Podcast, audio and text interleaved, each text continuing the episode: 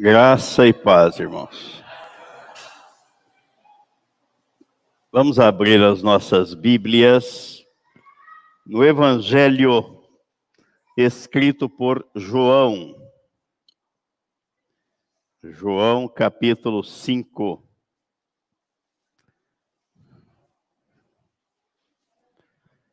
João, capítulo 5 versículos 24 e 25.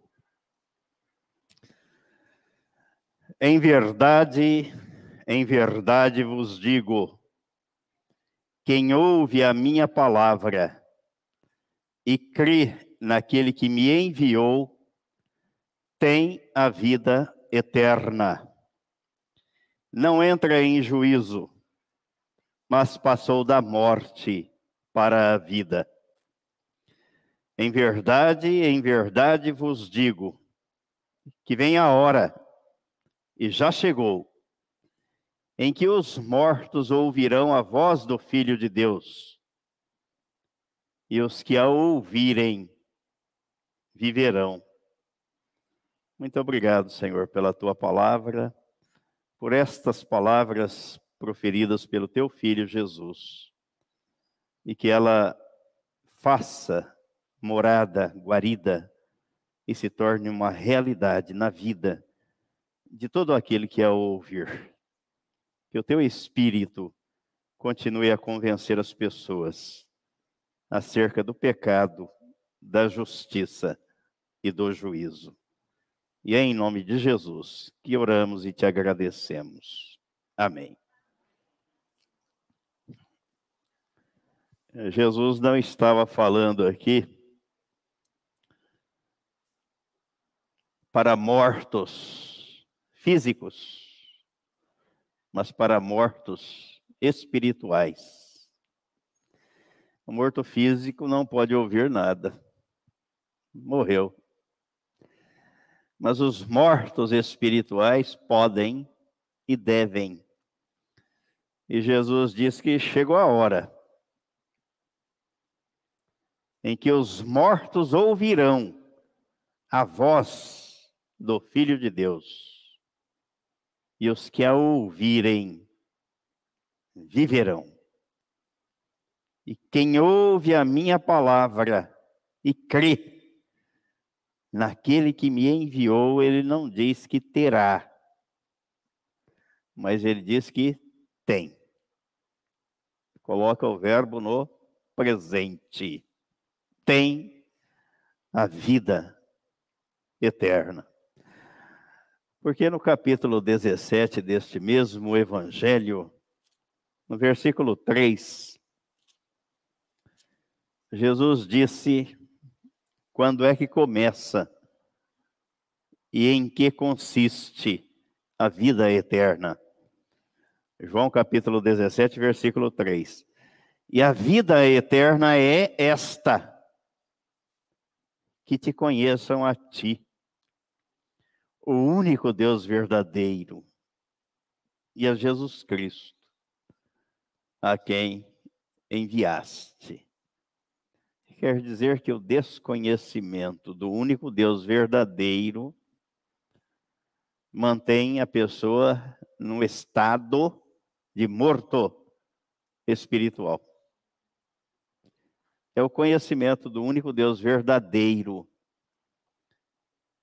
E a convicção de que Jesus veio para dar a vida. E esta vida ele deu e transmitiu na sua morte e na sua ressurreição. Quando morremos com Cristo na cruz, foi a morte para o pecado quando fomos ressuscitados juntamente com Cristo. É a ressurreição para a vida, a nova vida, a vida eterna.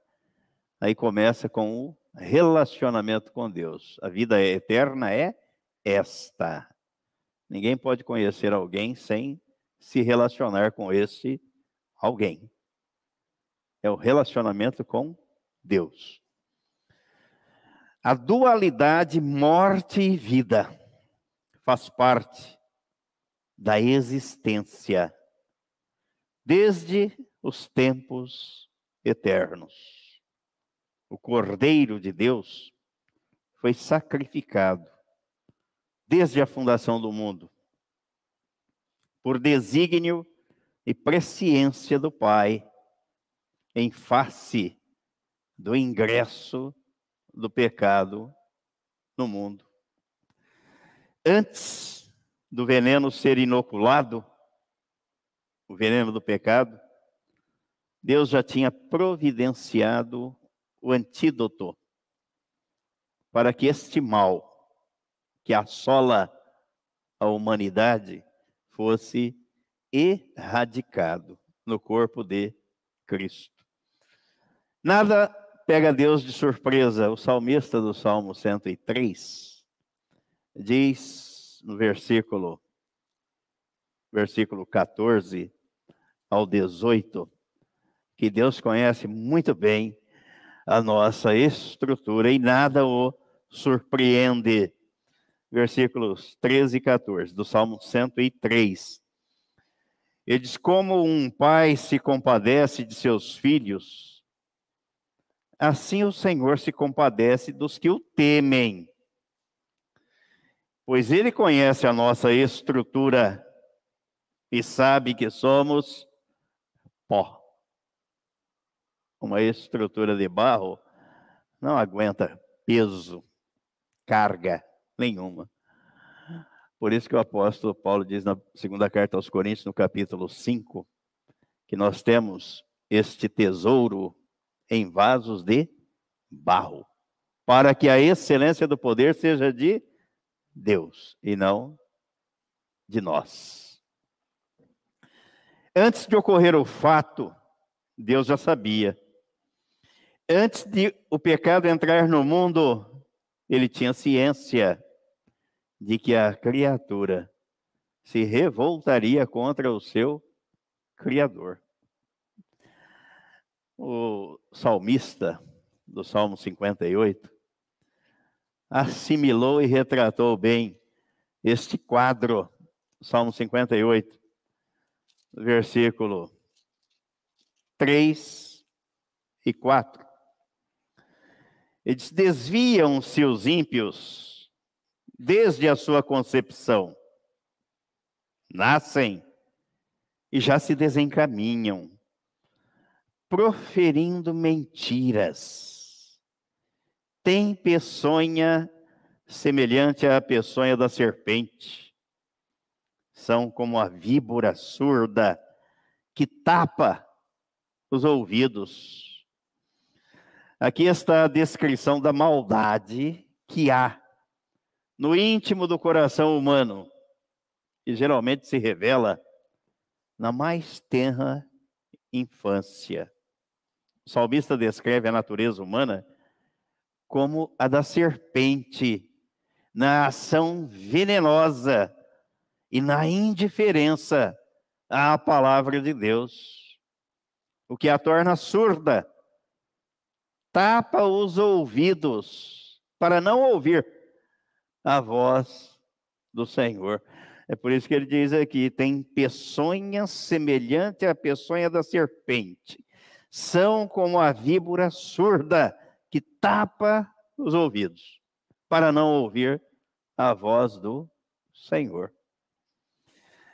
Ao adjetivar os religiosos de raça de víboras, Jesus se referiu à natureza da qual somos portadores pelo nascimento, normalmente. Vamos ver o que ele disse aí no capítulo 23 do Evangelho escrito por Mateus, capítulo 23, versículo 33. Serpentes, raça de víboras, como escapareis da condenação do inferno? Faz lembrar o que Jesus mandou João escrever às sete igrejas de Apocalipse. Quem tem ouvidos para ouvir, ouça o que o Espírito diz às igrejas. E no texto base da nossa reflexão, em verdade, em verdade vos digo: quem ouve a minha palavra e crê naquele que me enviou, tem a vida eterna para escapar da condenação eterna. O que levou Davi ao reconhecimento dessa condição de natureza maligna não apenas a condição dele, mas a de todo ser humano que vem a este mundo. Davi retratou no Salmo 51. No Salmo 51. Ele diz que este não é um problema de convívio social, mas é um problema de natureza, de essência impregnada na alma do ser humano. No Salmo 51, no versículo 5, ele diz: Eu nasci na iniquidade e em pecado me concebeu minha mãe. E nessa condição nascemos mortos para Deus. Por isso é preciso ouvir a palavra de Deus. E para que não sobeje dúvida alguma, o apóstolo Paulo, na carta aos Romanos, no capítulo 3, capítulo 3, no versículo 23, proferiu a seguinte sentença: Pois todos pecaram e carecem da glória de Deus. Não escapou ninguém. Por isso todos precisam ouvir a palavra de Deus. Por isso, Deus providenciou o remédio, o soro para o veneno, antes que ele fosse destilado à raça humana. Pedro vai tratar deste assunto na primeira carta. Pedro, na primeira carta, no capítulo 1, capítulo 1, nos versículos 17 ao 21. Diz assim: Ora, se invocais como Pai aquele que, sem acepção de pessoas, julga segundo as obras de cada um, portai-vos com temor durante o tempo da vossa peregrinação sabendo que não foi mediante coisas corruptíveis, como prata ou ouro, que fostes resgatados do vosso fútil procedimento que vossos pais vos legaram, mas pelo precioso sangue, como de cordeiro, sem defeito e sem mácula, o sangue de Cristo conhecido com efeito antes da fundação do mundo, porém manifestado no fim dos tempos, por amor de vós, que por meio dele tendes fé em Deus, o qual o ressuscitou dentre os mortos e lhe deu glória, de sorte que a vossa fé e esperança estejam em Deus. Então, versículo 19 diz que o preço do nosso resgate da nossa salvação. Foi pago com sangue, precioso sangue do Cordeiro de Deus, sem defeito, sem mácula. E o versículo 20, ele diz que foi conhecido com efeito antes da fundação do mundo. Deus sabia que o ser humano não teria natureza para obedecer à sua palavra.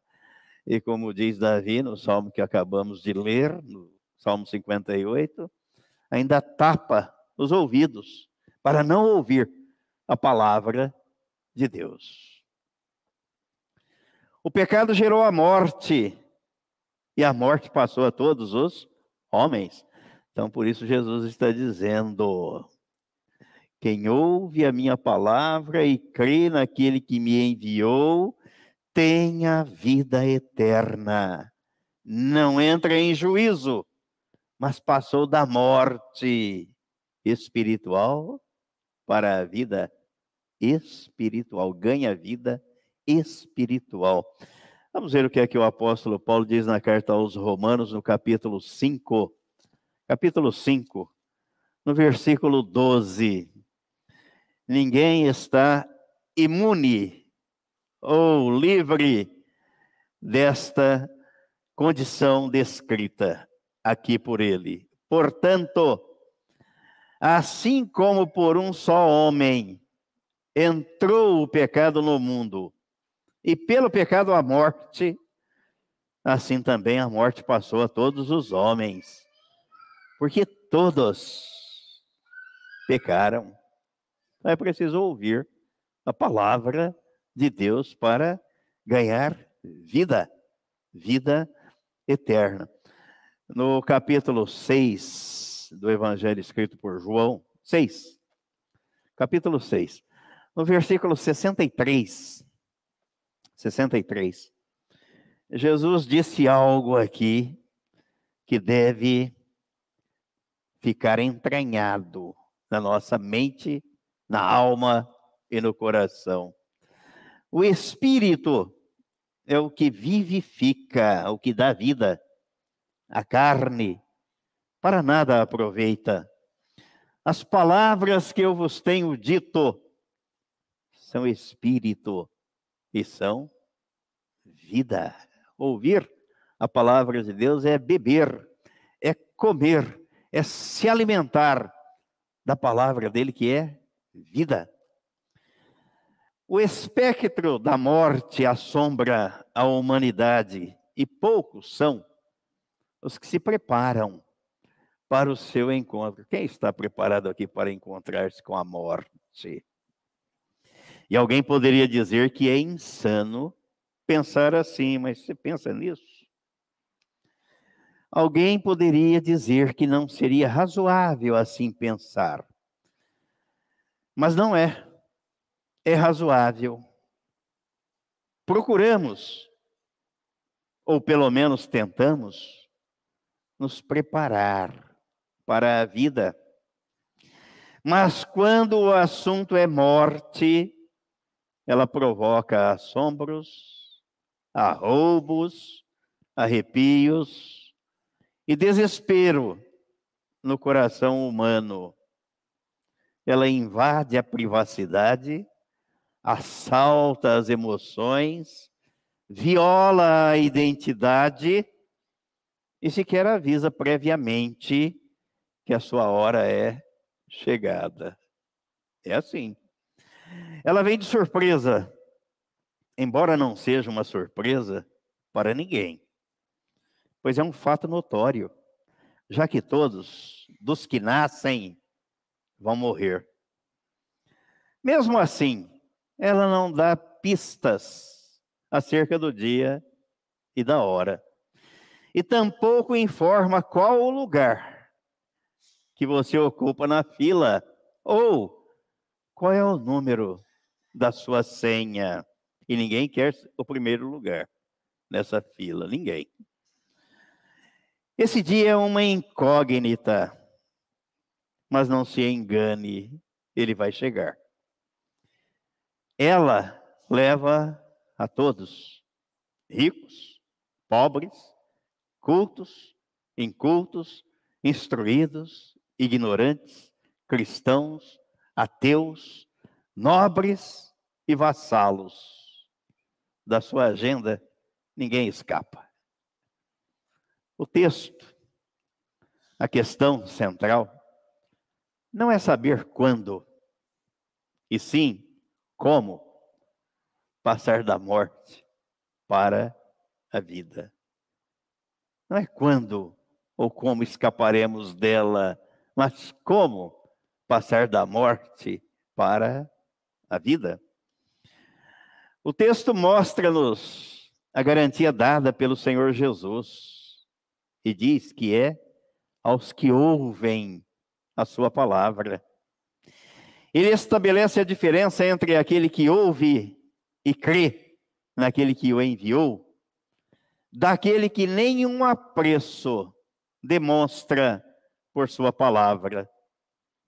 Ele assegura vida eterna aos ouvintes da sua palavra e garante livre passagem da morte para a vida. E afirma que estes não entram em juízo, ou seja, não estão destinados à condenação eterna. Aí o apóstolo Paulo, na carta aos Romanos, no capítulo 8, capítulo 8, os versículos 1 e 2, ele diz assim: Agora, pois, já nenhuma condenação há para os que estão em Cristo Jesus. Porque a lei do Espírito da vida em Cristo Jesus te livrou da lei do pecado e da morte. Quem não crê, quem não ouve, quem não dá importância ao que está escrito na Bíblia, continua debaixo da lei do pecado e da morte.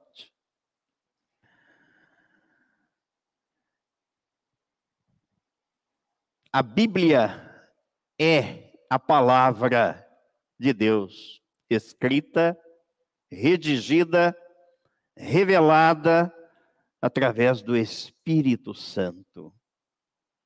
E aquele que não dá crédito ao que nela está escrito, permanece morto para Deus. Estes que não dão crédito, de acordo com a fala de Jesus.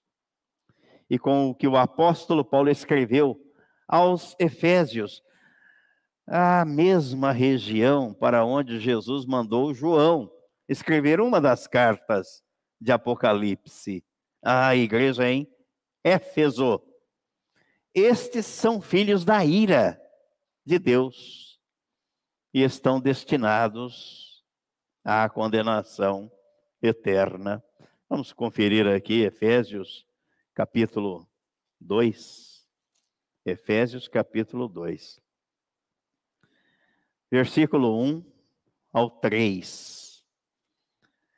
Ele vos deu vida, estando vós mortos nos vossos delitos e pecados, nos quais andastes outrora, segundo o curso deste mundo, segundo o príncipe da potestade do ar, do espírito que agora atua nos filhos da desobediência, entre os quais também todos nós andamos outrora, segundo as inclinações da nossa carne, fazendo a vontade da carne e dos pensamentos.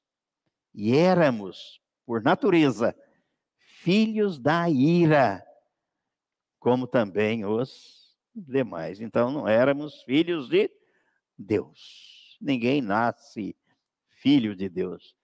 Todos nascem criaturas, porque Deus é o Criador. Mas filho é preciso nascer de novo.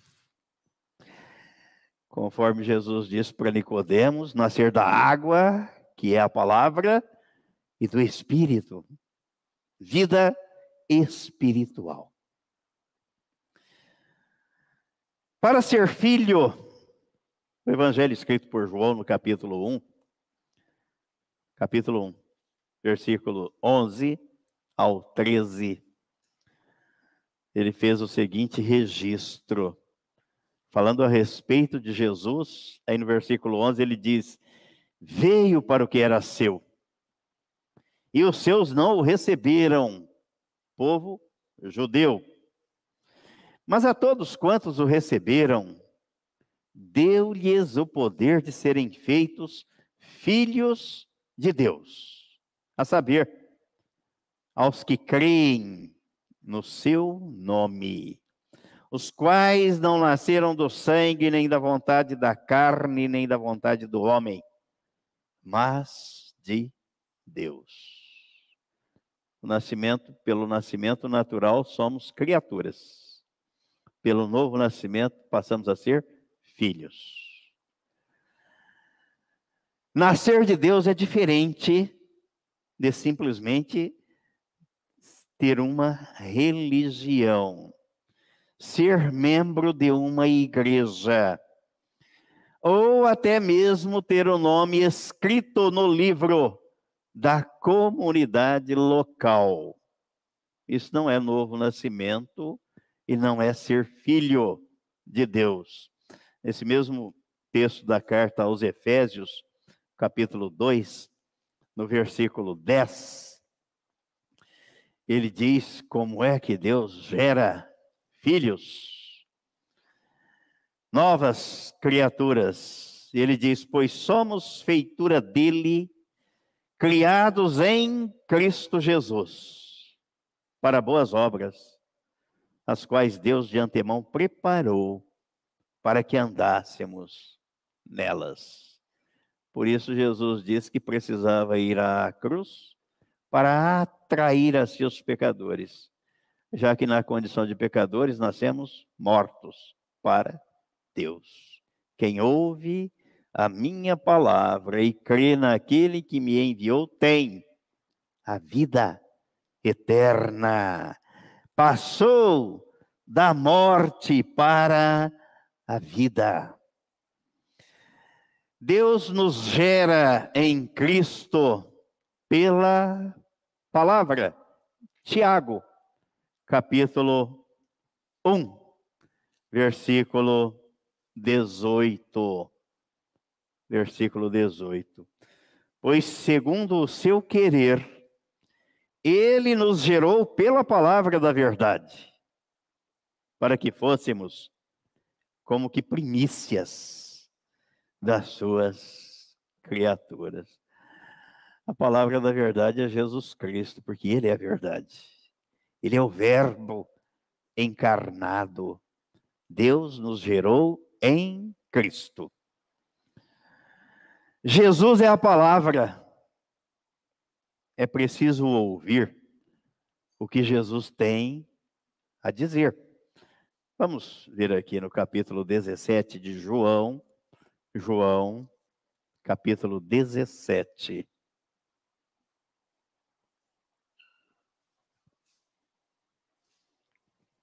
Versículo 5. Aliás, desculpem, não é João, Mateus, perdão. Mateus capítulo 17. Mateus capítulo 17, versículo 5. Falava ele ainda quando uma nuvem luminosa os envolveu. E eis que vindo da nuvem uma voz que dizia: este é o meu filho amado, em quem me comprazo. A ele ouvi. Deem ouvidos ao que ele diz. Está dizendo: quem ouve a minha palavra e crê naquele que me enviou tem a vida eterna, não entra em juízo. Dentre outras coisas que Jesus disse ao longo do seu ministério terreno, o fundamental é que ao explicar a sua missão, ele afirmou que iria à cruz para consumar a obra que o Pai lhe confiara a fazer. Então vamos ver duas coisas, dentre tantas outras que ele disse, mas que são fundamentais dentro da recomendação dele para que ouçamos a palavra de Deus. João, capítulo 12, João, no capítulo 12, no versículo 31 e 32, foi Jesus quem disse: o que está escrito aqui. Chegou o momento de ser julgado este mundo, e agora o seu príncipe será expulso. E eu, quando for levantado da terra, atrairei todos a mim mesmo, dentre tantas outras coisas que ele disse. Por que, que é fundamental? Porque foi na cruz, quando ele nos atraiu, que ele resolveu em definitivo para todo aquele que crê o problema que matou a raça humana para Deus, chamado pecado. Incredulidade, não acreditar no que está escrito na palavra de Deus. E aí no capítulo 19 deste mesmo evangelho, primeiro ele prometeu, garantiu. E aí no capítulo 19, no versículo 30, quando, pois, Jesus tomou o vinagre, e ele estava na cruz, pregado na cruz, disse: Está consumado. E inclinando a cabeça, rendeu o espírito. Então ele cumpriu o que ele prometeu, o que ele garantiu. Ele disse: Está consumado. Consumei a obra no capítulo 17 aí de João, no relatório, diz: Consumei a obra que o Senhor me confiou a fazer. Consumei. A geração de cristãos é forjada em Cristo crucificado, jamais em doutrina de qualquer denominação religiosa, porque Deus nos gerou em Cristo, pela palavra. E voltando ao texto lá de Efésios 2, Efésios capítulo 2, nós vamos ver os versículos 13 ao 16, onde é que Deus gera, nos gerou ou gera nova criatura.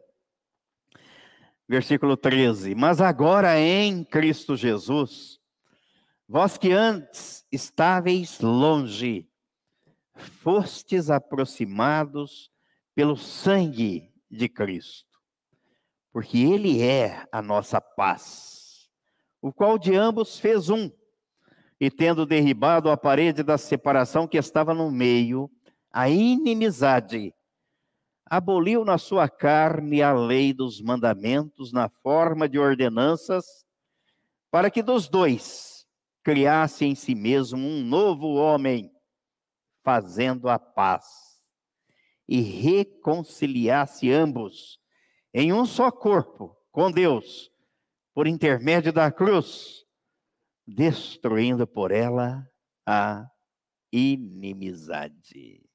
Fomos reconciliados com Deus por meio do nosso Senhor e Salvador Jesus Cristo, quando ele nos atraiu no corpo dele na cruz, para que a nossa natureza pecaminosa fosse desfeita e recebêssemos na ressurreição com ele um novo coração, a natureza divina, vida espiritual que não tínhamos e ninguém nasce com ela. Assim passamos da morte para a vida em vida antes que esta vida, prestem atenção. Eu vou repetir com muito cuidado aqui, porque, parece um jogo de palavras, mas não é. Assim passamos da morte para a vida, em vida, antes que esta vida tenha o seu desfecho no túmulo. A decisão deve ser tomada em vida mesmo na morte, da morte para a vida. Vês que depois da vida para a morte, não haverá chance de vida eterna. Ficou claro? Ficou claro. Vamos ver o que o apóstolo Paulo diz aí na carta aos Romanos, no capítulo 10. Romanos, capítulo 10, versículo 8. Versículo 8. Dentro daquilo que Jesus disse no texto base da nossa meditação. Porém, que se diz: a palavra está perto de ti, na tua boca e no teu coração. Isto é, a palavra da fé que pregamos. Se com a tua boca confessares Jesus como Senhor, e em teu coração creres que Deus o ressuscitou dentre os mortos, serás salvo. Porque com o coração se crê para a justiça, e com a boca se confessa a respeito da salvação. Porquanto, a Escritura diz: todo aquele que nele crê não será confundido. Pois não há distinção entre judeu e grego, uma vez que o mesmo é o Senhor de todos, rico para com todos os que o invocam, porque todo aquele que invocar o nome do Senhor será salvo. A confissão nós fazemos por ocasião do batismo. Com o coração nós cremos, e Deus sabe. Quem creu, de fato e não de fachada. Porque se creu de fachada, está se enganando aí pode ser uma mera adesão ou formalismo. Mas a regeneração é a troca de coração. E Deus conhece, ninguém engana Deus. Aí fazemos a confissão. Cri, me identifiquei na crucificação, na morte, sepultamento e ressurreição com Cristo. Pronto. E Jesus diz: quem faz esta confissão, e nós fazemos isso no ato do batismo. Esse resolveu o problema espiritual, o problema da alma. Isso foi tratado por Jesus como novo nascimento. Concluindo, o triunfo do cristianismo está assentado na obra redentora de Jesus Cristo para que o regenerado passe a exalar o bom perfume de Cristo. Diante de um mundo podre, degradante e repugnante, só o poder de Deus pode reverter o pior quadro de degeneração, salvando o pecador. Isto Jesus já fez na cruz. Já se entregou, se ofereceu.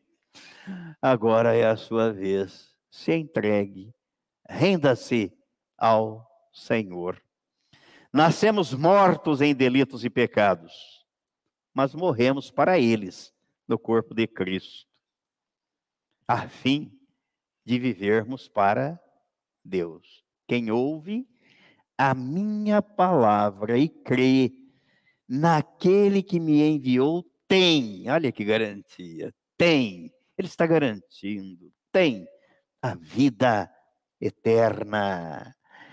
E vem a hora, e já chegou, em que os mortos espirituais ouvirão a voz do Filho de Deus, e os que a ouvirem viverão. Amém e amém.